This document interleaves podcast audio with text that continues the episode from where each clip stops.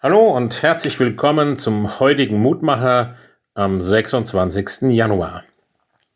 Wir hören auf die Losung aus Jeremia 23, 29. Ist mein Mord nicht wie ein Feuer, spricht der Herr, und wie ein Hammer, der Felsen zerschmeißt? Gottes Wort wirkt und wie? Gottes Wort ist wie ein Feuer, das alles verbrennt. Gottes Wort ist wie ein Hammer, der sogar Felsen zerschmettert. Ist Gottes Wort wirklich so? Viele Menschen sagen, mir bedeutet es nichts, es bewirkt ja doch nichts. Oder in Goethes Faust konnte man schon lesen, kann das Wort so hoch unmöglich schätzen, ich muss es anders übersetzen. Und wiederum Menschen sagen, Gottes Wort baut auf, ermutigt mich und tröstet.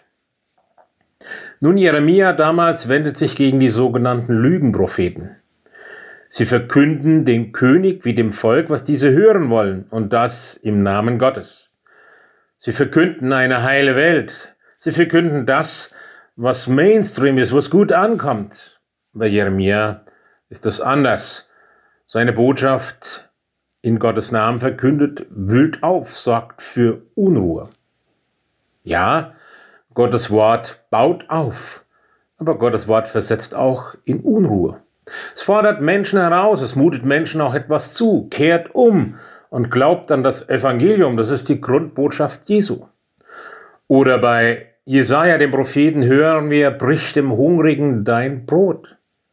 Gottes Wort steht immer wieder quer zum gesellschaftlichen Konsens. Es geht nicht runter wie Öl, manchmal ist es eben wie Schmirgelpapier. Es bringt Leben, Bewegung, Dynamik in das Leben von Menschen.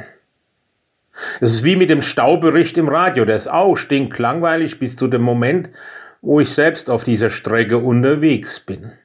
Wenn Menschen beginnen, sich im alltäglichen Leben an Gottes Wort zu orientieren, da wird manches Denken und Verhalten auch zerschmettert von der Kraft dieses Wortes. Ein neues Denken und Verhalten entsteht, neues Leben blüht auf.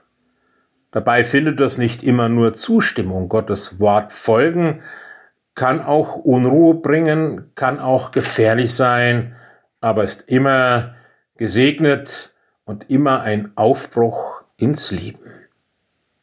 Lieber Herrn Gott, lass dein Wort auch spürbar in meinem Leben wirksam sein. Auch wenn es mich bewegt und in Unruhe versetzt, dann lass mich auf dich hören und aus deiner Kraft und mit deiner Vision leben. So segne mich und meine Lieben auch an diesem Tag. Amen. Es grüßt Sie, Ihr Roland Friedrich Pfarrer.